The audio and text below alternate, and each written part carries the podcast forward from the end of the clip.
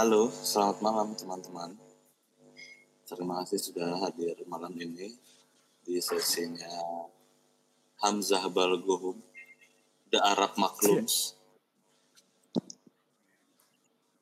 Hari ini kita akan mendengarkan cerita-cerita yang seru dari Kak Hamzah. Cerita apa, Be? Nanti cerita apanya akan dikirim dan dipandu oleh Bapak Ahmad Hilal ya. Nah, untuk peraturannya seperti biasa teman-teman, kalau ada yang mau nanya itu nanti waktunya ada di 15 menit terakhir.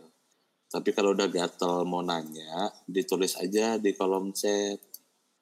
Nanti pasti kita bacain di 15 menit terakhir itu. Seperti itu. Untuk Bapak Ahmad Hilal, waktu dan tempatnya dipersilahkan.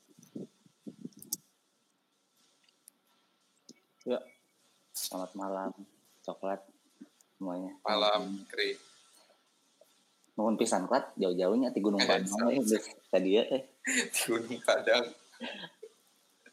Ya, teman-teman juga terima kasih masih ter eh, terhubung bersama kita bertiga di sini. Hari ini sesinya coklat balgohum. Eh, mungkin sedikit ini dulu ya. em, saya contek LinkedIn dulu ya perjalanan eh ininya kerjanya Hamzah selama setelah lulus dari Telkom itu Anjir, sampai ngeriset dulu lah. ya biar obrolannya Oh. jalan ya. Orang harus sedikit tertata eh. Benar, Jadi, benar. belajar peka S, lah ya S, S berapa ya? Beda. S ah, orang nggak tahu S2 mah fucking shit lah. asik Ya, Cool. Hamzah itu grafis dulu kuliahnya di grafis, terus setelah lulus ma- masuk ke tujuh production. Benar ya Hamzah? Di sini dia nulis handle concept and take responsibility in Ah. design process. Itu eh, satu tahun tujuh bulan tuh dari 2014 bulan Juni sampai Desember 15. Lalu lanjut sebagai graphic designer ke Antares Aldebaran. Em, setelah itu dia pindah lanjut ke dot .co .co ya. Iya. Tapi di situ kontrak ya. Berarti di situ freelance atau gimana Zah? Enggak sih sebenarnya itu mau kecitraan aja lah. Oh, sebenarnya Nggak ada itu semua ya Ada, ada. Sebenarnya ada. Tapi enggak seperti itu juga gitu loh. Nah justru nanti kita tanya kenapa pencitraan itu penting kan? Kan lu bilang pencitraan tuh. Terus 11 bulan doang tuh. Lalu ke kawan event and advertising. Wah ini yang paling lama di antara semuanya nih. Tiga tahun, tiga bulan. Sebagai art production director. Wah banyak juga nih ada art production director. Terus saat ini terakhir di Many Option PT Nusantara Aplikasi Apartindo. Masih ini aja, masih probation ya? Udah sih. Oh, Baru. udah. Udah, udah.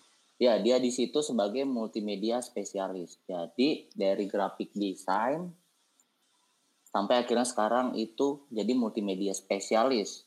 Nah, wow keren. Kumaha kelat prosesnya kelat? Mulai dari mana nih? Dari ketua api we lah. Ada orang flashback ke belakang aja deh jauh. Ini ura- ngomongnya orang-orang nggak apa-apa ya? Gua tenang naon, tenang naon. Boleh, boleh banget ya. eh, flashback ke belakang sih jauh banget nih. Itu sih yang nentuin sampai saat ini kayaknya gitu ya.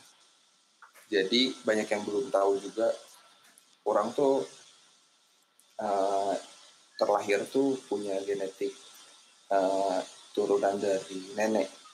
Sekarang tuh diseleksi ya namanya. Tahu kan deh? Hmm. Nah, orang tuh diseleksi ya. Eh, itu kan kayak kelainan di syaraf gitu ya. Hmm. Jadi tentang gejala mau telat untuk memahami sesuatu kayak kurang waktu kecil tuh lambat buat berbicara gagap gitu ya. terus contoh kecilnya nggak bisa ngebedain huruf B sama D itu kebalik. Terus banyak lah. Orang lebih bisa nyimpulin sesuatu itu lebih cepat itu lewat visual. Ya. pakai gambar lah ya kan pakai benda. Itu orang lebih cepat paham. Orang aja sampai sekarang nih nggak tahu nomor HP itu nggak bisa hafal. Jalan nggak bisa. Nama orang tuh yang baru ya. Kecuali hal itu tuh udah jadi pattern hidup orang baru orang bisa mulai. Makanya sering ketukar nih anak-anak dulu sering jadi cengan kadang orang salah nyebutin nama orang. Kadang orang bawa teman orang yang dari rumah tuh ke namanya ya ke tempat tongkrongan gitu.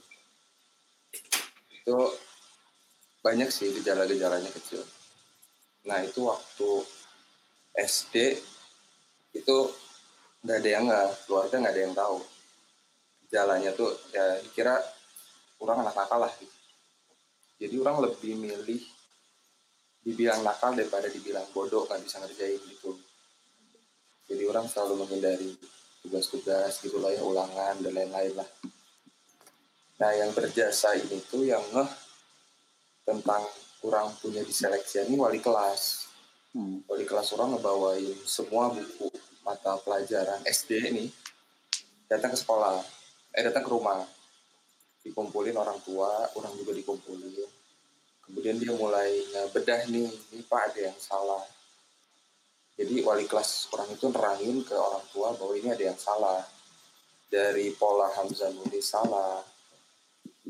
Eh, apa jumlah-jumlahan aja salah. Jadi ini bukan dia nggak bisa ngerjain tapi dia nggak paham. Jadi dia telat memahami gitu. Dari situ suruh wali kelas orang rekomendasiin ke orang tua suruh ke eh, sekolah berkebutuhan khusus untuk menangani ini biar dicari tahu nih ini ap- kenapa gitu nih anak tuh. Ternyata habis terapi dan lain-lain baru dibilang bahwa orang emang kena diseleksi ya dari lahir jadi dari gen nenek nenek kan nggak bisa baca nggak bisa tulis. Hmm. dari situlah. Nah itu tuh eh, sampai sekarang aja tuh masih kan itu nggak bisa disembuhin. Tapi berkurang mungkin. Jadi dari kurang difonis kena itu tuh kurang nggak sekolah di sekolahan umum seperti pada umumnya gitu orang di rumah. Bawa guru khusus belajarnya pakai pola khusus gitu seringnya main riddle tau gak sih? Adalah Belum tahu tuh.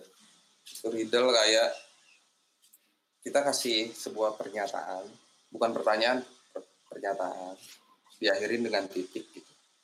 Tapi di cerita itu tuh ada sesuatu yang ganjil kamu harus nemuin itu gitu. Dan itu orang tuh dulu jago dalam hal itu tuh. Jadi orang punya perspektif yang berbeda lah. Nah udah masuk ya lulus biasa lah. Malahan orang masuk SMP itu jalur prestasi a- renang. Hmm. jadi karena minat bakatnya udah mulai kelihatan mungkin dia diarahin ke renang gitu orang orang atlet dulu kalau salah atlet. Ya gitu. Atlet renang. Atlet renang orang masuk SMP 11 Bandung jalur prestasi. Ya tetap aja di akademis mah paling paling kurang lah. Nah ini singkat cerita aja ya itu latar belakangnya itu yang mutusin kenapa orang ngambil desain juga tuh itu sebenarnya. Karena orang lebih minatnya di visual sih. Bukan minat juga sih emang kebutuhan orang tuh di visual banyak kan tuh. Hmm. makanya uh, kan orang ke orang lahirnya di Bekasi besarnya di Bandung kan. Nah pas perjalanan ke Bekasi itu dikasih mobil sama kakek orang tuh penter tuh yang udah mobil sejuta umat nah si penter ini tuh itu udah nggak tahu kunci di A STNK di si B itu udah buat anak-anak ya. nah si penter ini tuh uh, orang aja nggak bisa di perjalanan nggak berani nyetir nggak pakai GPS gitu ya nggak nanya orang karena emang pasti nggak tahu jalan sama sekali tahunya cuma dari rumah ke sekolah eh ke kampus. Orang tuh ke dari kampus ke masjid agung alun-alun tuh nggak tahu. Demi Allah jalannya orang nggak tahu. Emang bener-bener orang nggak bisa metain. Nggak bisa ngepetain itu. Hmm. nah makanya kenapa minat orang masuknya eh, grafis desain gitu. Karena salah satunya faktor itu gitu yang yang ngedukung juga sih itu jadi malah eh, orang coba jadiin itu kelebihan gitu. Nah masuk ke kampus lah ya. Ya biasalah itu orang pertama kali berkomunitas sama anak-anak sih. Nah lewat skip kita langsung masuk ke kerjaan aja lah ya di kampus. Udah. Nanti lu boleh nanya dong, Ja. kenapa boleh? Yang kan lu mau skip ini tapi nanti bisa gua tanya ya soal iya nggak apa-apa. Boleh ya, sok. Mangga. Oh, oke. Oh jadi maksudnya nanti pertanyaan yang soal di kampus gitu? Ya maksudnya ada Oh, beberapa yang menyinggung ke situ cuman eh, mungkin ada pengaruhnya juga sampai ke sekarang tanya. boleh boleh. Boleh. Oh ya ya jadi ingat juga sih. Orang tuh ngerjain tuh selalu lamban. Orang selalu lamban. Tapi orang fokus ke hal detail gitu ya. Mungkin bawaan dari gejala ini juga sih. Hmm. karena emang si diseleksi ini tuh sebenarnya orang cari tahu bener-bener ngedalamin tentang diseleksi ini apa sih itu eh, kuliah. Orang mulai eh, SMA orang mulai cari tahu. Itu emang susah banget. Jadi orang masuk ke dalam lingkungan yang normal buat belajar. Orang coba buat jadi oke orang juga normal kok orang juga bisa. Tapi ya tetap gagal paham terus gitu. Makanya guru orang tuh ya babi orang. Jadi nanti babi orang minta soal sekolah orang kemudian dia bikin ulang dengan pola yang udah diajarin sama eh, apa guru-guru orang dulu lah. Nah, jadi pola-pola itu yang agak susah sih sebenarnya orang jalanin. Pendidikan tuh suka agak susah. Ketinggalan terus. Hmm. ya pokoknya tapi ya itu di situ minatnya udah kelihatan lah orang udah seneng gambar gitu ya. Udah seneng uh, coret-coret ke seni gitu udah mulai seneng otak hati. Sampai kuliah nih minat dagang tuh mulai keluar nih Pas kuliah tuh. pas kuliah. Sebenarnya dari kecil sih kayak ojek payung gitu ya. Di depan dekat rumah orang ada mall gitu. Orang kadang pinjam payung ke tetangga tar ojek gitu loh dari depan mall ke beca atau ke angkot gitu ojek Hmm. payung. Terus jualan makanan gitu gitu emang udah sering. Tapi itu mah bercandaan kan waktu kecil. Nah, fokusnya udah mulai dari SMA kuliah sih udah mulai fokus ke minat dagang. Makanya kuliah orang agak berantakan tuh ya kurang lebih fokusnya tuh emang ke bisnis gitu. Dari banyak banget sih. Orang ceritain dikit deh dari orang pernah ternak lele jadi serius orang semua bisnis orang jalanin lah. Karena Ya. orang cari cari yang emang cocok buat orang yang mana? Ini gagal orang. Yang salah tuh sebenarnya orang nggak terus stay di bisnis itu gitu loh. Gagal orang bangun lagi. Tapi orang langsung pindah bisnis. Pindah pindah pindah gitu. Orang ternak lele di kontrakan temen itu ada lahan di belakang jadi orang pembibitan kan ada eh pembesaran kan ada pembibitan ada pembesaran. Orang fokus di pembesaran yang langsung nanti dijual ke tukang-tukang lele pinggir jalan itu loh. Nah. Itu pas masih kuliah tuh, Ja. pas masih kuliah. Malah pernah di kelas paling enggak tuh nelpon nih orang tuh ngebagiin kartu nama gitu loh ke tukang-tukang pecel pinggir jalan gitu loh. Ini banyak anak yang nggak tahu sih anak-anak Oh. nah ntar orang pernah ditelepon mas saya pesen lele dong dua kilo. Cabut orang lagi belajar juga lah Itu semester berapa, Ja? itu semester dua apa ya? Semester dua. Semester dua. Makanya orang tuh jarang kan orang kenal kalian kan pas udah di dekatnya pas udah afi aja kali ya. Semester lima apa ya. Ya. baru dekat gitu. Nah semester itu kan orang bener-bener eh, jarang lah di kampus cuma kuliah pulang langsung kerjain kerja kurang terus dagang. Itu tuh gagalnya tuh karena orang nggak ngerti pH air gitu lah. Ternyata ada air hujan tuh ngaruh harus pakai apalah jadi banyak yang sakit. Bukan banyak yang sakit sakit semua gitu lele orang. Jadi kurang ujungnya lah orang bagi-bagi lah ke tetangga gitu bagi-bagi lele. Papa jualan kebab di BEC kan semester 1 orang jualan kebab pakai roda di BEC pernah orang lihat anak-anak kampus gitu ke BEC tapi nggak orang sapa karena malu kali ya. awal-awal lah tuh. Hmm. karena yang dagangnya bukan orang. Orang nggak pernah dagang. Jadi yang yang dijaganya gitu ada orang. Orang ngawasin gitu loh ngecekin. Itu juga udah gagal ba- banyak banget sih bambu. Orang pernah bisnis bambu. Dari supirnya nenek orang di Subang dia punya kenalan gitu lah ngobrol-ngobrol ternyata jual bambu dari sana tuh lebih jauh lebih murah. Orang juga lupa udah lama soalnya. Pokoknya orang pesen bambu itu satu truk. Itu udah janjian sama orang. Janjiannya di Soekarno Hatta. Hmm. orang pinggir jalan nih sama orangnya yang mau deal-dealannya. Deket kantor babe orang. Babe orang kan di PLN rumah makan gitulah buat kedai gitu apa mau bikin balai-balai bambu gitu. Orang udah deal-dealan sama orangnya. 6 juta waktu itu ingat. Orang sama orangnya tuh nunggu truknya datang nih. Orang udah nggak sabar datang truknya ternyata bambunya tuh kuning.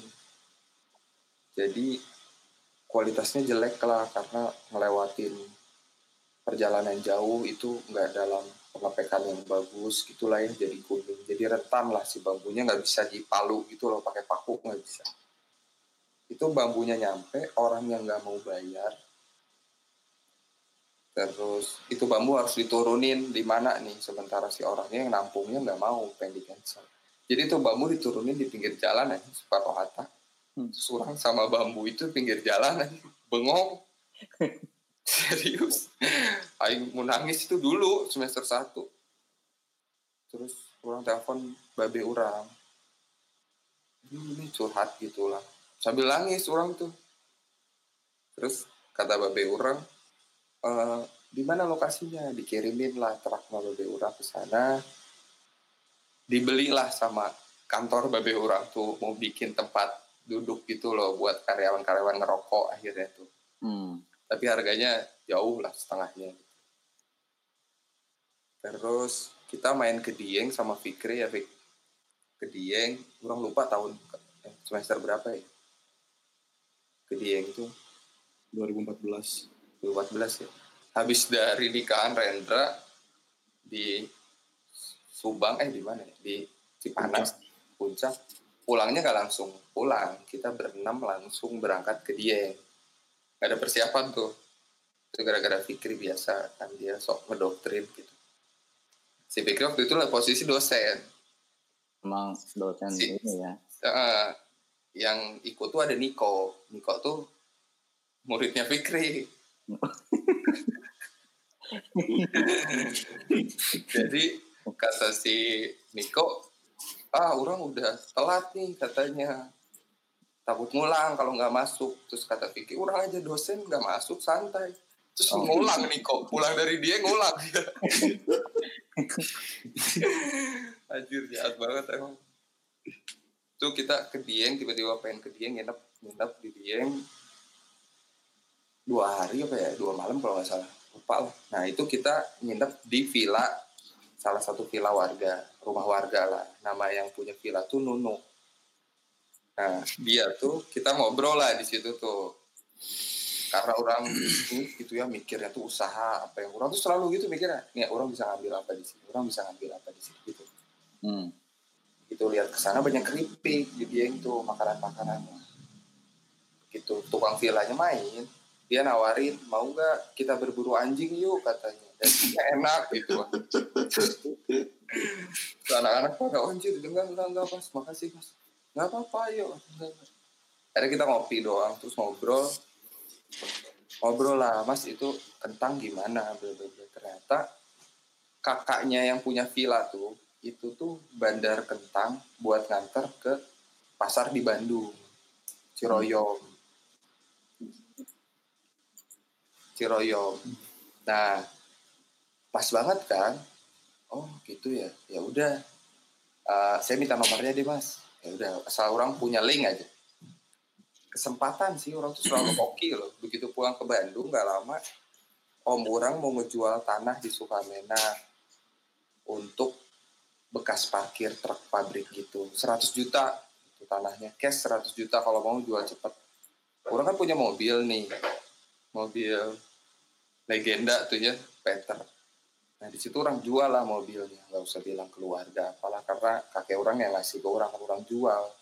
Pelakunya itu 75 orang bilang om orang bilang kalau orang kasih 50 ini orang beli mau 50 DP 50 lagi nanti. Karena 25 nya mau kasih mau pakai orang modal. Mau lah dia. Orang mulai bikin dari 25 juta orang mulai bikin bubuk kecil buat bikin kentang buat bikin ngere apa ngegiling kentang ngupasin kentang gitu. Nah, jarak kurang dari seminggu jadilah. Itu kurang dari 10 juta tuh orang bikin pondok kecil lah. Orang ngurusin izin usaha ke RT RW ini kentangnya belum datang lah. Orang tuh belum pernah nyobain kentang tuh belum pernah bikin malah karena obsesi orang tinggi gitu ya orang. Langsung ajar-ajar dulu bikin dulu akhirnya ke RT RW direkomendasiin pegawainya harus warga sekitar biar enak. Ya udah nggak apa-apa. Ibu-ibu tuh pada datang. Bu nanti minggu depan kan mulai kerja di sini gajinya segini jam segini sampai jam segini. Oke kata ibu ibu enam orang. Itu kentangnya belum ada. Hmm. oke udah. Orang pulang langsung telepon si Nunu. Pak kentang sebelum mampir ke pasar bisa janjian mang saya nggak biar lebih murah? Karena kentang dieng itu kenapa orang pengennya di kentang dieng? Karena dia udah manis lah Hmm. kentangnya itu udah manis dan besar. Jadi enak kalau dibikin keripik. Itu zaman Maici tuh Hmm. nah akhirnya orang pulang bisa janjian di pinggir jalan tuh turunin kentang banyak berapa puluh kilo beli. Ke rumah lah di rumah tuh ibu orang motongin babe orang ngegoreng adik orang ngepek semua orang pekerjain dulu. Jadilah 10 bungkus. Nah orang kasih sampel ke ibu-ibu itu bu ini ya bu nanti kayak gini bikinnya cara bikinnya gini cobain ibu gini, gini. paham mereka cara buat. Oke. Ini orang belum tahu nih mau dijual ke siapa nih. Oke pabrik udah punya oh, orang anggap itu pabrik lah walaupun gubuk. Pabrik udah punya pegawai udah ada ya kan. Tinggal dijualnya ke siapa jadi orang bawa 10 bungkus itu orang bawa keliling ke terminal-terminal. Kan suka ada jajanan oleh-oleh Bandung tuh. Iya, iya. orang bilang pak bapak nggak perlu beli minyak loh kata orang. Bapak harus beli minyak harus beli gas cuman buat bikin keripik. Mending dari saya keripik udah jadi mas tinggal bumbuin. Mulai mau lah dia nyoba karena kentangnya emang enak. Jadi orang jual polos gitu tanpa bumbu. Mau lah. Ya udah saya pesen deh 100 bungkus gitu. pertama. Eh pertama nggak ada dulu. Nggak mau nggak mau nggak mau. Orang keliling tuh sampai dari 10 pack sampai sisa satu pack lah. Orang sampai ke daerah eh, Cihamplas begitu lewatin lebih panjang satu pack lagi nih. Aduh pengen orang makan kata orang sudah udah lah pulang aja lah. Nah, orang iseng nawarin ke lebih panjang mau itu. Pack terakhir orang tuh dia mau. Dia mesin 100 sebelahnya orang tawarin 100 100 itu hari itu ya itu langsung 1000 lebih lah. Itu tapi bikin perjanjian. Hmm. kalau nggak bisa menuhin dalam waktu seminggu eh dalam waktu sebulan segini pack itu putus. Partnernya putus. Nah jadi orang harus menuhin banyak tuh. Nah di situ orang mulai sibuk. Mau menuhin. Jadi truknya tuh mampir dulu ke tempat orang sebelum ke start term, apa pasar mampir ke tempat orang turunin berapa kintal orang belum mau fokus. Nah itu orang mulai ninggalin kuliah sidang pertama tuh. Makanya orang hilang tuh sidang pertama. Mm-mm. orang nggak ikut nggak ninggalin kuliah. Nah, udah kan ngikutnya yang kedua bareng 2011 kan. Yang 2010 nya orang benar-benar nggak ikut nah itu udah orang bikin tuh itu udah enak tuh uang udah mulai ada gitu ya. Lebih-lebih uang dikit-dikit orang mulai ngebangun toko kecil lah. Hmm. dari tanah itu tuh mulai ngebangun. Mulai ganti mobil. Eh, malah dari situ juga orang ngumrohin keluar bokap nyokap orang tuh dari situ. Toko dia terus orang daftarin haji juga sekalian itu tapi 2000 berapa gitu orang lupa nah dari situ semua orang kira finansial bakal beres ya orang bebas finansial di umur segini kayaknya orang peduli lah kuliah atau orang bakal fokus di sini gitu. Ternyata itu belum sampai setahun loh ternyata di Dieng Januari itu kentang nggak tumbuh. Nggak bagus karena di sana itu dinginnya banget sampai beku jadi salju gitu. Dan Hmm. orang nggak tahu itu. Jadi di bulan itu truknya nggak bisa ngirim. Jadi langsung orang nggak bisa menuhin kebutuhan semua pesanan di toko itu. Jadi langsung di cancelnya tuh serentak gitu loh. Hmm.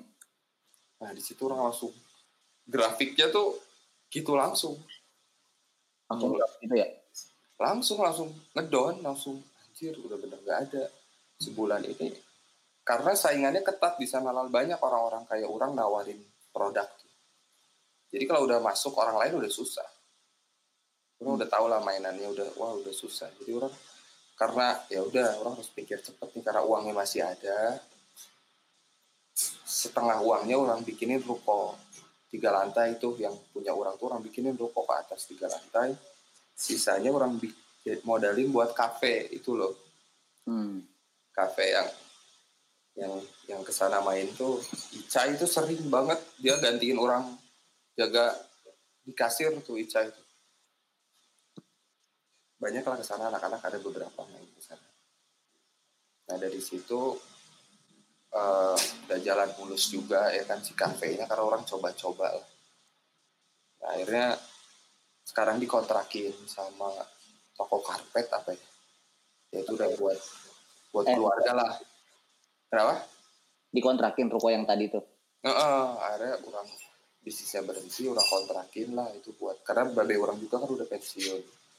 Ya buat asal dapur ngebul lah buat keluarga orang. Itu Hmm. nah barulah orang mulai kerja. Jadi orang tuh bisnis dulu baru kerja kembali Hmm. baru orang mulai kerja. Ketertarikan ke desain tuh muncul lagi. Awalnya orang udah bener-bener gak mau desain. Muncul lagi lah gara-gara kerjain gara-gara mau ngejar TA kan. Udah mulai ngedesain desain lagi udah mulai minatnya ada gitu. Akhirnya masuk ke uh, Antares Aldebaran tuh. Itu kayak media partner buat Instagram gitulah. Ngurusin Instagram. Semua sih dari foto dan lain-lain. Konten gitu. Nah orang di situ berapa sebentar banget. Karena orang lihat ah, orang bisa bikin kayak gini mah gampang keluar lagi si bisnisnya tuh nih. Ah, orang bikin lagi lah ini gampang nah orang mulai masuk ke divisi-divisi lain nih di antara sate barang tuh divisi ini gimana sih ngurus keuangannya? Gimana sih ngurus iklannya marketingnya bla, bla, bla. orang udah nemuin orang cabut. Nah orang bikin sendiri itu namanya .co. Itu orang bikin sendiri. Oh yang tadi tuh. Ah, ah. Hmm. dari situ untung si bosnya ini baik. Dia sharing. Malah dia ngasih klien gitu totalnya tuh kayak dulu sih misalkan sebulan satu klien tuh bayar paketnya banyak. Kalau misalkan satu paket 3 juta misalkan gitu ya. Ntar orang urusin tuh. Dia bayar per bulan tuh. Nanti orang punya empat klien ya dikali-kaliin aja gitu. Nah, dulu orang sampai punya tujuh lah klien tuh lah dari situ. Oca udah mulai fokus juga bantuin orang nah malah si Fikri juga ngasih berapa kali project yang spa ya Fik? Kenari spa ya? Yuk. ya itu kasih juga sama Fikri itu kenari spa. Dia mau perusahaan branding. Dia bikin baru lah di Indonesia. Perusahaan Singapura dia bikin. Itu kurang branding gitu gitulah tapi berhenti juga karena pasarnya dulu ramai banget. Perusahaan-perusahaan kecil yang kayak gitu tuh ramai banget karena orang sama klien tuh nggak terikat harus berapa bulan nggak. Pokoknya tiga bulan pertama bulan-bulan berikutnya ya nggak apa-apa lu mau putus nggak apa-apa. Tapi banyak tuh di bulan keempat bulan kelima udah pada putus. Karena kurang riset banyak yang lebih murah banyak yang lebih bagus gitu. Orang kan oke nanti dapat paket ini dapat tukang fotonya dapat grafisnya dapat copywriternya dapat ini. Padahal orang semua yang ngerjain kan. Hmm. jadi ada yang berantakan juga sebenarnya gitu loh. Perusahaan orang lain kan lebih bener lah gitu serius. Orang kan nyoba nyoba. Itu berhenti juga ya nah itu dari situ orang mulai ke Jakarta. Jakarta itu karena orang butuh modal sih intinya lah. Orang pengen lagi bisnis. Itu fee yang paling besar dari semua tawaran kerjaan tuh. Makanya orang ambil. Walaupun itu event gitu ya. Hmm. makanya di sana orang tiga tahun lebih di kawan event itu khusus otomotif. Kita khusus bikin pameran Gias. Macebe tuh sering ketemu di pameran. Kita bikin pameran Gias uh, IIMS pameran banyak lah kliennya khusus otomotif gitu. Mercedes khusus khusus mobil lah Mitsu dan lain-lain. Nah yang lucu tuh di perusahaan itu tuh uh, pas orang interview tuh agak agak nggak tahu sih orang tidur di rumah Dika interview. Oke orang berangkat ke sana. Diterima katanya interview tanggal segini. Udah orang berangkat ke rumah Dika nginep. Uh, jadwal interviewnya hari segini gitu. Orang datang ke sana tuh di sana udah banyak orang pakai baju putih celana hitam nih. 8 orang bareng duduk. Orang masuk tuh. Oh ini kayaknya nunggu giliran kata semua bawa laptop lah. Orang ngintip tuh dia bikin presentasi Oh bikin Anjing, aing ya? nggak bawa apa-apa, iya Aing nggak bawa apa-apa. Di tas orang tuh kolor semua. orang bingung tuh kan.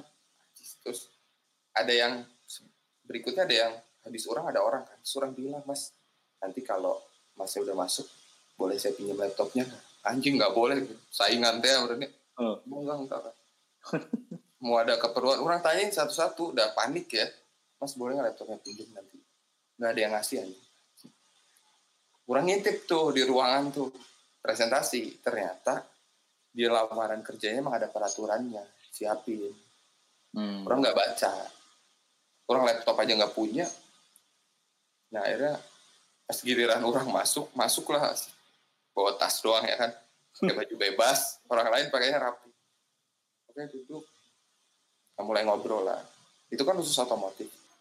Masnya suka kan di ternyata di lamaran itu direkomendasikan yang suka otomotif.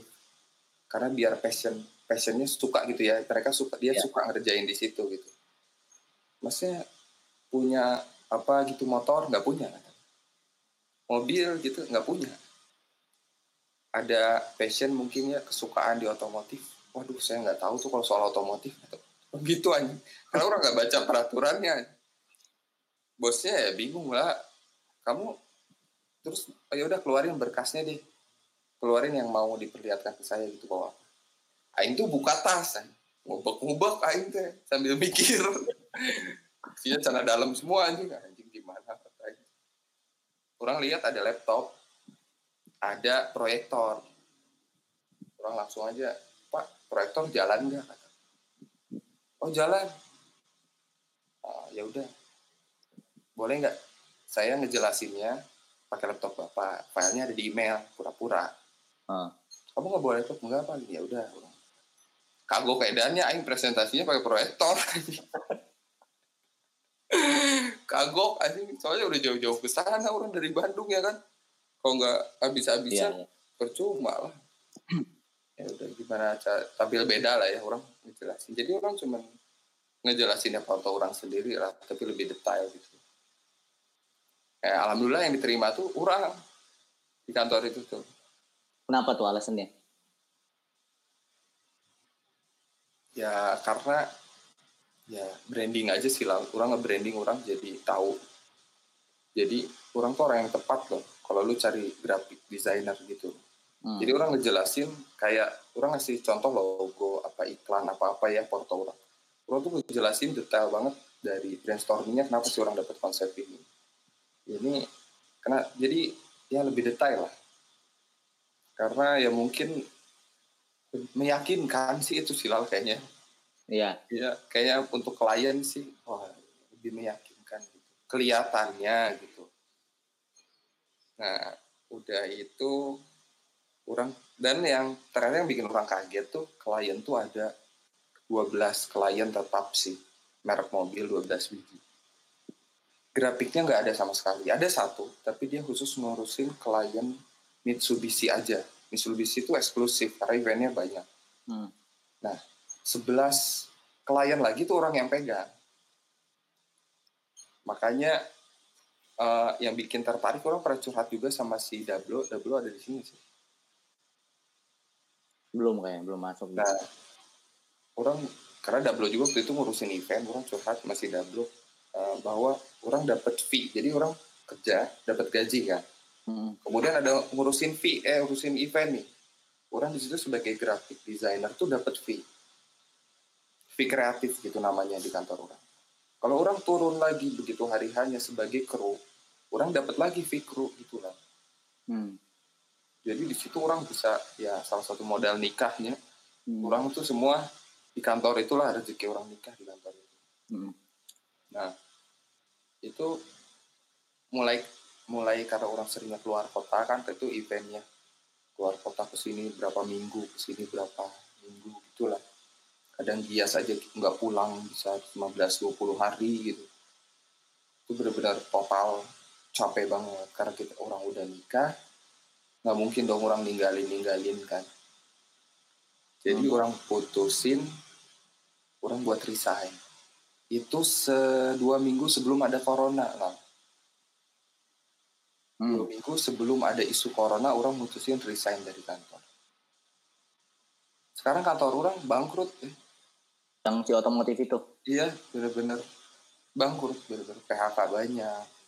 Ya alhamdulillah gitu. Ya mudah-mudahan teman-teman orang juga di sana dapat kerjaan yang lebih layak. Tapi buat orang alhamdulillahnya orang tepat waktu gitu. Feeling ya Mm. orang makanya hoki terus gitu feeling orang wah, kayaknya orang harus pindah nih. walaupun ini ke perusahaan eh, 180 derajat ya digital kalau event kan kita outputnya printing ya Iya. offline semua gitu tapi orang banyak dapat ilmu banget di kawan itu sih di kawan event karena orang belajar jadi FOH juga ngurusin stage di panggung ya kan makanya orang suka ngobrol sama cewek soal kayak gitu Eh, Fikri juga gitu waktu itu kan dia ngurusin event juga gitu kan jadi nyambung suka ngobrolin hal kayak ini terus eh, Abi itu Abi Niko itu pernah juga magang di kantor orang tuh. Iya. ya maksudnya dari situ orang banyak belajarnya dari situ sih. Karena pertama kali orang tuh nggak ngerti banget CMYK lah. Semua orang tuh taunya RGB begitu masuk kawan event bener-bener orang kayak belajar dari awal kayak eh, hitam tuh ya udah orang bikin hitam terus orang print ternyata jadinya agak kemerahan gitu. Mm. ternyata print tone warnanya tuh CMYK harus gini loh harus gini harus 4, 60 40 40 100 gitu gitulah. Nah, di situ orang banyak belajar soal itu. Tapi balik lagi di seleksi orang tuh tetap ngegiring orang sampai sekarang loh lah kekurangan itu. Mm. Kayak pertama orang masuk di kantor tahu nggak mau merek Wuling merek? Cina Merek apa? Wuling mobil Wuling Oh, Nah, mobil Wuling pertama kali di Indonesia itu yang handle kantor orang. Dia ngasih challenge ke setiap IO otomotif. Siapa yang bisa bikin campaign ngerubah mindset orang-orang tentang mobil Wuling itu kan sebenarnya mobil Wuling itu bagus banget lah sebenarnya. Tapi karena Cina-nya itu loh, iya. jadi ya jadi jelek lah. Padahal dia bagus banget. Nah, si mobil Wuling ini nggak buka pitching pak event, tapi sok bikin campaign, saya punya konsep bagus, menang, handle Wuling event dalam setahun gitu. Jadi semangat semua perusahaan tuh pada bikin campaign. Nah, bos orang tuh nyerahin ke orang soal itu tuh. Orang baru, karena di sana orang tua semua, paling muda tuh di atas orang 40 tahun. Jadi semua tuh rambutnya udah putih semua, orang-orang tua semua orang paling muda. Orang yang belum nikah lagi dulu. Nah, akhirnya orang ngusulin pas meeting nih agak konyol sih itunya. Orang ngusulin banyak yang gimana kalau kita bikin ini, bikin ini, bikin ini. Kata orang tuh itu terlalu standar gitu. Nggak tahu sih ya, orang orang mikirnya jauh banget gitu. Orang pikir gimana kalau kita request uh, satu mobil untuk ditabrakin kata. Kan namanya ide kan, Iya. kasih aja ide sembarang ya kan. Tawa-tawa tuh lagi meeting tuh. Hmm. bos orang yang tertarik ke orang tuh minta orang terus jelasin asal orang nggak usah ngomong lagi lah orang baru ngomong gitu di stop aja terus suruh lanjut lagi jadi kita aduin mobil ini tuh ke tengah tiang listrik gitu di jalan Hmm. kemudian angkat ke berita bahwa ada mobil merek baru belum apa-apa udah tabrakan. Nah di situ mulai digiring. Tapi lihat orang-orangnya nggak ada yang luka. Karena kan Huling punya keselamatannya tinggi kan orang riset juga. Iya. lihat jendelanya pas tabrakan kebuka otomatis semua. Oh ternyata lihat tuh orang-orangnya semua nggak apa-apa lah keluar dengan selamat gitu. airbagnya empat empatnya nyala gitu. Nah gimana kalau gitu? Ternyata di approve sama bos orang tuh. Hmm. dikasihin ke orang yang emang bikin proposal. Akhirnya menang lah. Makanya boleh searching deh di internet ada itu. Jadi bener-bener mobil ditabrakin kemudian eh, kita bayar berita ya kan kita bayar orang-orang pinggir jalan tuh orang-orang pura-puraan yang pura-pura kaget gitu bener. Jadi kita kayak eh, syuting beneran gitu. Hmm.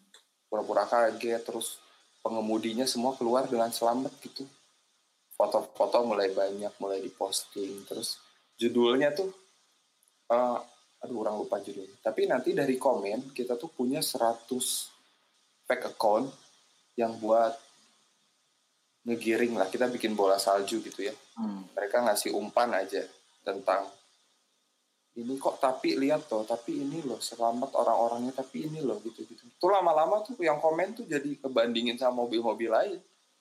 Mending ini ya gitu daripada mobil itu bagus tapi gini gitu gitu. Itu tuh berhasil lah. Jadi kantor orang tuh megang wuling tuh setahun. Kerjaan orang tuh klien nambah satu tuh itu. Nah makanya orang agak kerjaan orang tuh agak enak terus orang agak jadi enak lah. Nggak di setir lah gitu. Jadi orang ya berarti ya. Ah, ah. tapi karena ya itu kondisi orang berkeluarga makanya orang harus tinggalin belum lagi kan kita punya wabah juga yang kayak gini kan untungnya itu Hmm. ya akhirnya sekarang orang di menu option di aplikasi khusus penghuni apartemen jadi kayak model kayak Gojek gitulah ini baru soalnya sih baru berapa tahun gitu Startup juga tuh berarti. Hah? Startup juga yang tempat startup juga startup juga. Tapi stabil aja.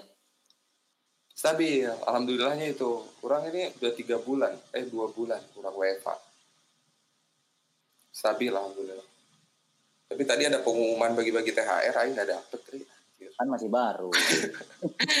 iyalah Jadi sekarang tuh itu itu itu dulu ya. Maksudnya fokusnya ke yang tempat kerja sekarang. Nggak belum ada bisnis yang sedang di ada di- ada yang sekarang. ada ada orang udah punya beberapa plan orang lagi nunggu wabah ini aja sih kayaknya Apa tuh ya? Boleh di maksudnya bisa lu ceritain nggak? Atau, atau jangan nih?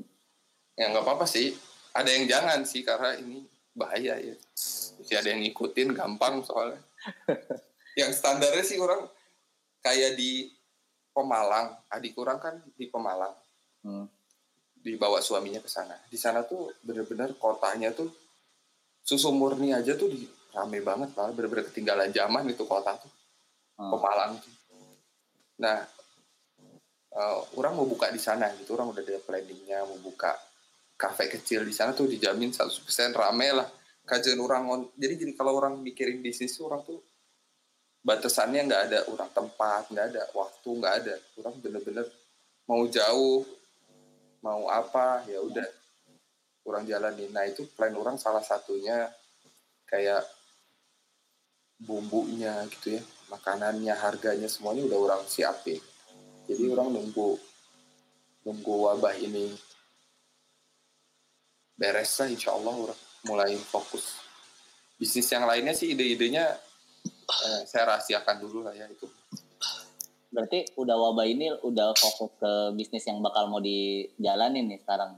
ya harus lah ya ayah jabang bayi deh kan Nah kerjaan yang ini gimana? Sambil jalan juga? Dua-duanya dong berarti. Ya orang kan orang punya goal banyak kan orang punya planning gitu. Ya orang pengen ya orang nggak akan kerja. Jadi kayak di kantor kawan kemarin itu rezeki orang nikah lah ya dari sana. Mungkin sekarang orang dituntun buat pindah ke kantor baru pas banget ada wabah kayak gini orang lolos dan orang masih bisa WFH ya ini rezeki anak orang kali ya baru Iya. lima bulan. Mungkin nanti beres ini orang pengennya sih orang fokus bener-bener. Fokus bisnis lagi soalnya di Jakarta ini nggak bisa eh bisnis eh di sini. Link orang dikit eh. Jadi nggak kemarin nggak ada rencana untuk survive bisnis di Jakarta nih, Ja. kayaknya nggak ada. Kalaupun di Jakarta mungkin buat pertama nggak sih? Kayaknya nggak di Jakarta buat pertama kalau kata orang nggak cocok sih buat bisnis buka pertama di Jakarta kata orang nggak cocok. Buat offline ya kalau online ya emang enggak tapi buat offline Jakarta tuh cabang semua isinya sih bisnis rata-rata. Kalah saing mana kalau buka pertama. Pertama mending di kota-kota kecil. Kalau orang maunya gitu sih. Malah rencana habis kontrakan yang di Bandung itu juga orang mau bikin sesuatu lagi di sana tuh rencana. Jadi akan balik ke Bandung lagi nih, Ja. Insya Allah pengennya sih lah Hmm. Orang pengen ngegedein budak di Bandung eh. Biar apa, Ja? Uh, Maksudnya kenapa lu memilih Bandung untuk membesarkan calon anak lu nanti? ya orang kayak orang sendiri aja sih orang kan gede di Bandung orang lahir di Bekasi orang gede di Bandung Eh, di sini tuh terlalu apa ya kalau buat tinggal gitu ya buat ngebesarin anak kalau buat orang pribadi ya nggak apa-apa ada orang yang nggak setuju tapi buat orang pribadi orang terlalu sibuk sama urusan di sini eh Hmm.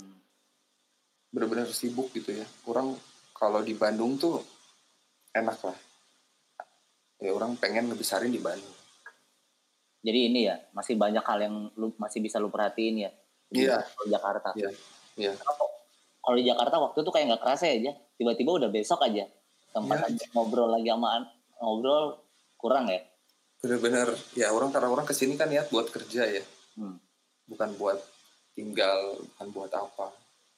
Karena ya kontrakan orang ya apa adanya dulu lah. Yang penting kan orang fokusnya buat kerja dulu, buat nyari uang. Iya, iya. Karena orang sebenarnya lah kalau mau nyari rumah tinggal-tinggal orang tinggal-tinggal di kontrakan orang eh kos yang orang kontrakin itu sebenarnya. Hmm. Tapi kan tujuan orang sini nyari kerja, nyari uang, pengalaman sama uang. Dan lu udah mendapatkan itu semua aja Sejauh ini sih udah lah. di Jakarta tuh. Tinggal sekarang lu balik, lu mengembangkan itu sesuai dengan apa yang lu pengenin. Bisa Mm, kayak kayak gini. Event ini orang walaupun kerja di sini di kantor orang yang baru Hmm. sebelum corona mulai orang masih freelance di kantor orang yang dulu tuh. Oh, Oke. Karena isi-isi kantor orang yang dulu tuh mereka pada punya perusahaan sendiri di luar kantor tuh. Karena itu kan orang-orang tua ya. Heeh. Mereka pada bisnis sendiri juga. Nah itu banyak yang minta orang buat kerjain eventnya sebagai graphic designer. Ah. Jadi kalau buat uh, freelance gitu ya, orang sih nggak takut sih kalau udah beres wabah ini sih ya, gitu orang yakin. Link sama pengalaman work sih udah banyak ya, alhamdulillah gitu di sini. Ini aja, kan tadi lu bilang lu udah keluar kantor tapi eh, orang-orang di kantor lu eh, banyak percaya sama lu gitu untuk eh, nanganin Ya. eh, kerjaan gitu. Nah, lu bisa eh, ini enggak kayak apa sih yang membuat mereka percaya ke lu ya? Untuk megang, untuk ngedesain atau untuk nanganin Oke, Karena kebutuhan mereka. sebenarnya kalau udah uh, sebenarnya idealis orang tuh udah hampir nggak ada sih lah sebenarnya. Maksudnya gimana tuh? Soal oke percaya misalkan karena bagus gitu ya, misalkan itu kan tentatif. ya. Karena bagus misalkan. Tapi kalau udah di sejauh ini orang di event, orang tuh ngerjain tuh udah karena perusahaan klien orang tuh semua punya CI-nya masing-masing. Hmm. Mereka punya aturan desain masing-masing harus kayak gimana. Nggak bisa orang sembarang masukin orang pengen A, pengen B gitu ya.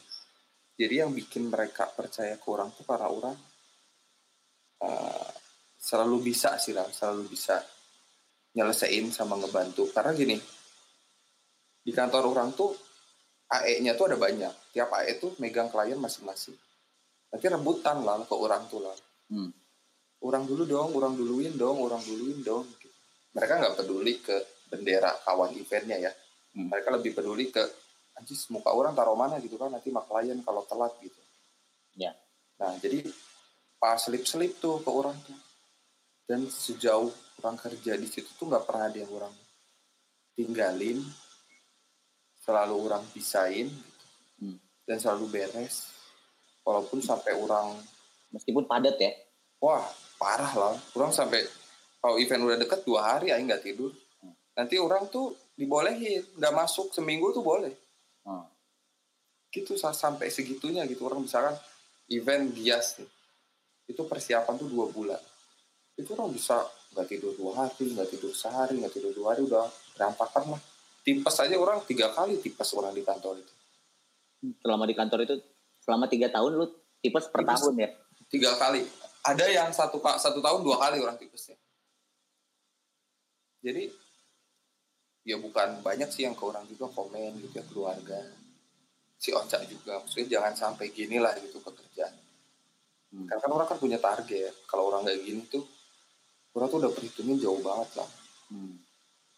oke orang nikah tuh butuh segini. Nah makanya orang kayak gitu di kantor ya. Nikah adik orang sebelum orang. Hmm. tiga bulan sebelum adik sebelum orang nikah tuh adik orang nikah itu 80% tuh sama orang lah makanya Hmm. makanya ada lah maksudnya kan nggak bisa orang cerita ada orang baru ngomong semua di sini maksudnya orang juga jarang cerita gitu maksudnya orang kayak gitu kerja tuh karena orang punya tujuan kalau nggak ada tujuan ya buat apa tuh mending santai kan Ya, ya, ya. Berarti emang lu orangnya emang punya target ya.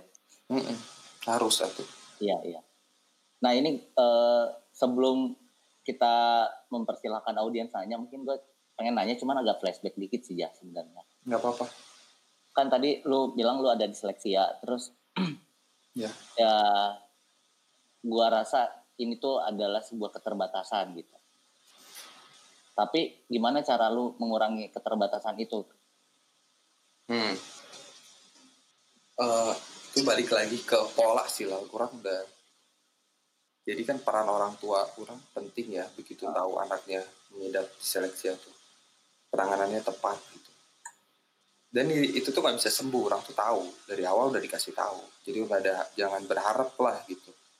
Tapi berharaplah jadiin kelebih kekurangan itu jadi suatu kelebihan gitu. Karena banyak juga sih lah uh, tentang baiknya diseleksi kayak gimana sih gitu loh Hmm. banyak juga bukan orang nyenengin diri sendiri gitu ya biar iya. tenang lah tapi emang orang kerasa itu mah jadi sebenarnya sugesti lah Hmm. kalau orang tetap terpaku sama kata-kata diseleksi ini tuh kayaknya nggak akan se udah nggak akan kayak gini tuh malah orang bangga gitu loh orang diseleksi itu serius Hmm. demi Allah orang tuh bangga loh gitu karena hmm, ya awalnya juga kan orang tua orang nangis gitu ya pas orang diponis kayak gitu tuh nangis. Hmm. benar-benar orang ingat banget tuh nangis maksudnya karena ya ya ini kan kelainan syaraf otak kan. Iya. maksudnya tapi eh, apa yang udah orang jalanin sampai sekarang itu eh, kayak gini aja di sekolah. Emang bener-bener sulit emang bener-bener orang akuin itu kayaknya nggak ada caranya deh. Orang nggak bisa ngikutin pelajaran ini gitu emang harusnya ya sekolahnya jangan di sekolah umum. Karena kan kesetaraan di sekolah umum. Mau nggak mau siswa kan semua disamain. Iya. nggak ada soal lihat minat bakat si siswa kurangnya apa satu-satu nggak ada disamain. Nah orang ya orang yang kena diseleksi nggak akan cocok lah kalau kayak gitu. Tapi Hmm. karena orang karena peranan orang tua orang tuh bagus banget. Kayak soal sekolah orang tuh sama bokap orang tuh disalin lah. Disalin lagi Hmm. pakai pola yang udah diajarin pas orang terapi Oh. gitu. kayak tugas sekolah nih ya 1 sampai 10 nanti mbak babe orang ditulis orang jadi cerita yang menarik pertama Hmm. kedua di situ banyak gambar babe orang aja sampai belajar gambar aja Hmm. terus nanti pakai objek pakai benda biar orang paham jadi orang lebih paham dua permen ditambah dua permen gitu loh Iya, iya. ada dibantu visualnya gitu Hmm. nah eh, kalau dibilang sulit ditanganinnya gimana? Ya emang lingkungan. Kalau orang kan orang udah sering udah tahu banget lah soal diseleksi. Jadi emang lingkungan. Orang harus cari lingkungan yang emang bikin orang bisa paham gitu. Kalau orang kan langsung terjun ke lingkungan normal gitu loh. Iya, iya. ya itu jadi kendala sendiri sih sebenarnya.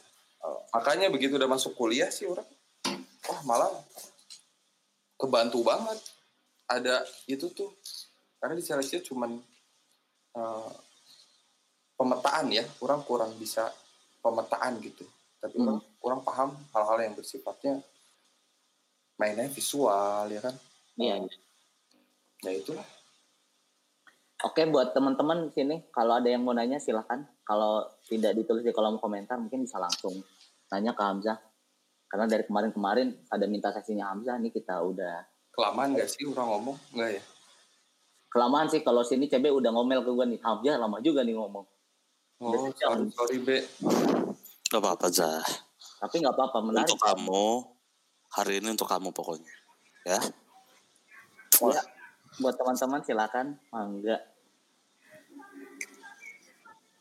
Tapi gimana nih Don? Gue pengen eh, lihat res- eh, respon lo Don. Iya, iya benar. Boleh responnya Badrun dulu nih. Ketika lo Oh, kalau mendengar ceritanya Hamzah gimana? gue sih gue sih gue sih nggak nyangka eh, lal. Hamzah se apa namanya ya dari desel apa diseleksianya sampai perjuangannya untuk apa ya untuk menantang visual itu ya kan? Menantang kenyataan itu ya sampai sampai sekarang wah itu hal yang wow buat gue gitu ya kan? Terus dari pengalamannya gitu ya kan? Dari dia apa tetap istiqomah di jalannya. Itu se- semua itu ibaratnya dia dia nggak nggak pernah bermain aman gitu. Dia nggak pernah bermain aman. Bahkan dulu gue apa sempat ngobrol sama dia dia itu jualan bakmi. Itu buat gue seorang pekerja grafis jualan bakmi itu itu model-model icai menantang kontra sosial. Udah bener-bener apa ibaratnya lepas dari jalur aman gitu. Sampai dia ke Jakarta sampai dia apa namanya cerita dia eh, jualan kentang dan berbagai macam hal buat buat gue itu amazing banget Ya, emang sih. Yang Fikri gimana coba Don Sombis udah angkat tangan? Halo, halo, halo.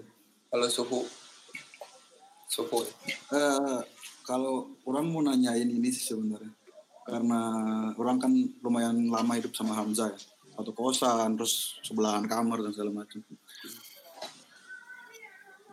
Dulu sempat apa ya sering gemes kalau lihat Hamzah lagi transisi dari satu bidang terus mau pindah ke yang lain gitu. Kayak mulai dari apa tuh perahu pangsit terus mulai ke dotco dan segala macam sempat bikin shawl juga Nah, di saat transisi tuh kenapa sih Zah? Kok ka- kadang tuh kayak melempem banget gitu loh sampai nemuin yang pas gitu. Yang orang perhatiin ya ke mana gitu. Jadi maksudnya orang gemesnya ya jadi transisinya tuh dari mulai dari dari jualan bakmi terus mutusin bikin dotco, kerja kantaris dan segala macem. Nah, jedanya tuh dari jualan bakmi ke dotco tuh agak kayak tuh lama banget gitu loh. oh Nah, orang sering banget lihat mana tuh kayak lagi ngedown nggak tahu mau ngapain gitu.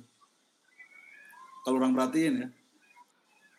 ya ya gimana ya orang tuh kalau uh, mikir banyak mikirnya dulu Sofi sebelum orang serang Sofi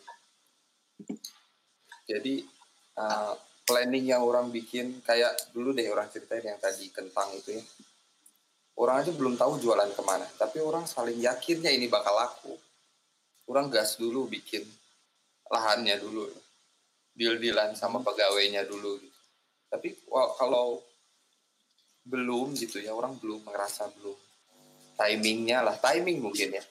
Belum oke. Oke. belum yakin banget juga. Ya orang nggak lari ke mana-mana orang pasti tetap di situ tetap ngegodok itu tetap mikirin ini dari segala aspeknya nanti aspek ini gimana ya kalau ini gimana ya kalau ini gimana ya kalau dirasa udah oke sih mungkin waktu itu karena apa ya kelamaannya karena itu kali ya. Oke. Berarti semua yang dijalanin tuh kayak model itu lagi nyari yang pas aja saya. Soalnya sayang juga sih kalau orang lihat kayak model perahu pangsit itu kan lumayan gede banget gitu ya dari modal terus achievementnya juga gitu. Terus ditinggalin begitu aja dikontrakin gedungnya. Berarti itu cuma lagi nyari yang pas aja. Iya, kurang gitu aja ya udah, ya udah ganti kan ku maneh kan isi lagi nya. Apanya? Isinya Eh, jangan Banyak. dibahas di sini dong. oh iya iya. Oh gitu sih bincang brutal lu gimana? Nggak apa-apa aja bahas aja. Enggak, pokoknya enggak karena pas orang bilang orang mau relokasi begini bukan bangkrut ya. Biar Ya kan orang nggak pernah bilang bangkrut, Iya. orang bilang relokasi waktu itu. ya direlokasiin itu tuh orang isinya ini mau orang tinggalin itu orang Ya, bikin jadi- loh cuy orang bikin Aha. kursi bikin sendiri loh kayak Terima kasih, bermanfaat sekali. dia triplek gitu ya orang maluin sendiri orang bikin panggil orang sama orang bareng bikin nah itu orang kepikirin gitu pikir mau tuh pikir Mau lah. Iya. jadi orang ya Iya udah aja. pas aja Oh berarti udah emang nggak nggak mau dilanjutin lagi, nggak ada penasaran gitu. Karena ya biasanya orang kalau udah ngabisin spend effortnya banyak, terus udah investasi Ya, segala kalau- gitu, dilepas aja gitu. Oke, karena gini gimana? eh, mungkin nggak nggak segampang yang orang ngomongin itu ya Kesempatan itu kan datang kalau menurut orang. Ke orang yang siap gitu ya. Dia tuh nggak sembarangan. Nggak sembarangan. Makanya ada istilah kesempatan cuma sekali kan. Karena menurut Hmm. kesempatan ini tuh mana yang siap? Mana yang cocok buat ngejalanin ini tuh? Sedap. kalau mana nggak mau berikutnya ada lagi gitu. Jadi kalau mana nggak ambil ya udah ini buat orang lain. Nah jadi Oke. ketika ada kesempatan selalu ada kesempatan tuh selalu orang ambil Vic. Walaupun itu resikonya orang ninggalin apa yang udah orang bangun orang selalu ambil Mhm. Gue demen nih.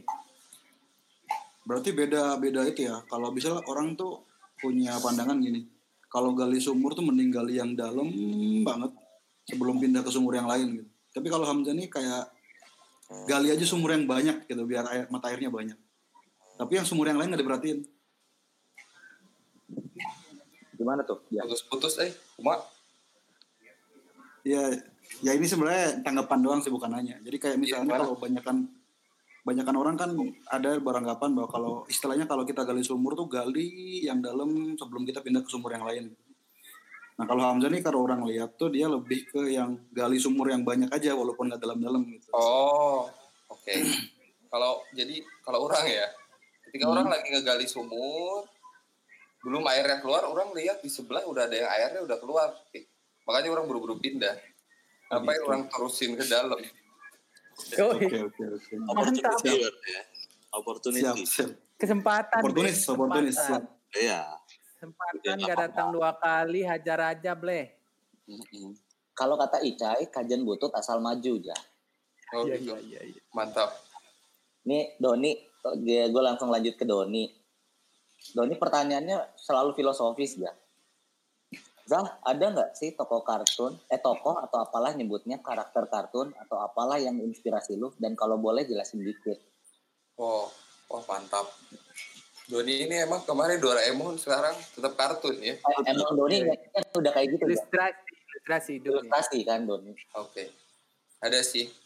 Orang film paling favorit orang kartun tuh Naruto. Dah. kar- Favorit. Karena ini adalah jalan ninjaku ya, Zai. Yo, orang kan nggak orang kan nggak nggak lulus ya. Orang nggak punya ijazah ya. Hmm. Orang nggak punya ijazah. Eh, sama lah.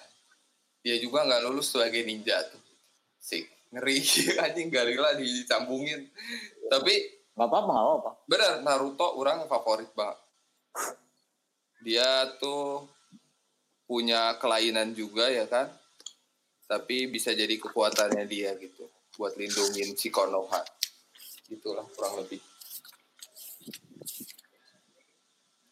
Oke, berarti dengan ini saya punya judul podcast nanti adalah Hamzah Sipuden.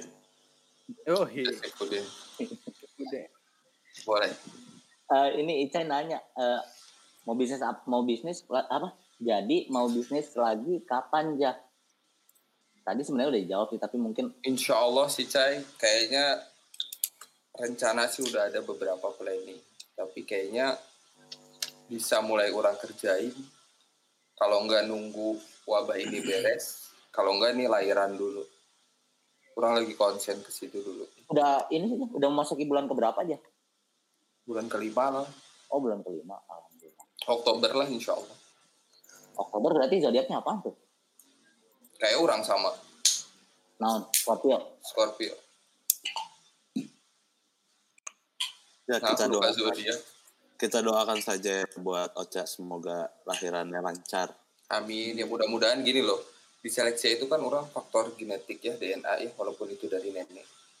Hmm. Ya doain juga semoga anak orang nggak ada turunan dari orang soal gini. Amin, amin, amin, amin. Amin, amin. Tapi nggak apa-apa jiwa bisnisnya aja jah yang diturunin. Amin, amin. Oh, ada Oke. Bangke. Halo Bangke. Boleh Bang Badrun untuk kesimpulan Bang Badrun. Udah kelamaan ya. Ah, segini. Oh, Badrun udah nga- ngasih kesimpulan. Amin ya Allah yang. Amin, jilat kobra. Amin, amin. Badrun mau dibaca? Silakan Drun. Drun ke mute Drun. Kami ya, Badrun. Saya tahu udah tua, tapi tolong jangan tua-tua banget. Oke. kelihatannya. Jalan. Kamu nggak lihat rambut saya belah tengah ini? Ya, Siap veteran rolet. Ya dari dari semua kesimpulan eh dari semua cerita Hamzah saya akan menarik beberapa perkataan. Nih ya. Dimulai dari mengeja dan membaca membaca gejala dari jelaga, nyatanya itu diseleksia. Hidup abnormal pusing akan diagonal, tapi berdagang aku masih handal. Fokus akan berbagai hal, aku itu penjual yang berusaha spesial. Kontra sosial, ku menantang visual, semua hal ku ganyang sampai berdagang kentang. Kembali menjadi grafis, tarik lurus garis akademis, tapi tetap di jalur bisnis. Merantau ke kota besar, hajar, harus cari jalan keluar. Otomotif menjadi motif, mencari intensif pemikiran positif. Oh Hamzah, kau telah berdarah-darah, cari berkah dari doa Abah. Oh Hamzah, teruslah berus- berulah dan tetap istiqomah. Oh. Amin. Thank you, amin. Thank you, Drun. The best, the best, the best. Emang itu harus terbaik. Eh, ngeri eh. Oke kita tutup dulu malam ini. Terima kasih buat Hamzah terima kasih. Sama. Anda semua yang sudah ikutan. kejujuran-kejujurannya. Semoga cerita dari Hamzah bisa menjadi sesuatu di masa depan kita. Amin. Hidup kita. Dan juga menjadi pengalaman hidup untuk kita semua. Terima kasih buat teman-teman yang sudah hadir malam hari ini. Semoga sehat selalu. Jayalah Indonesiaku.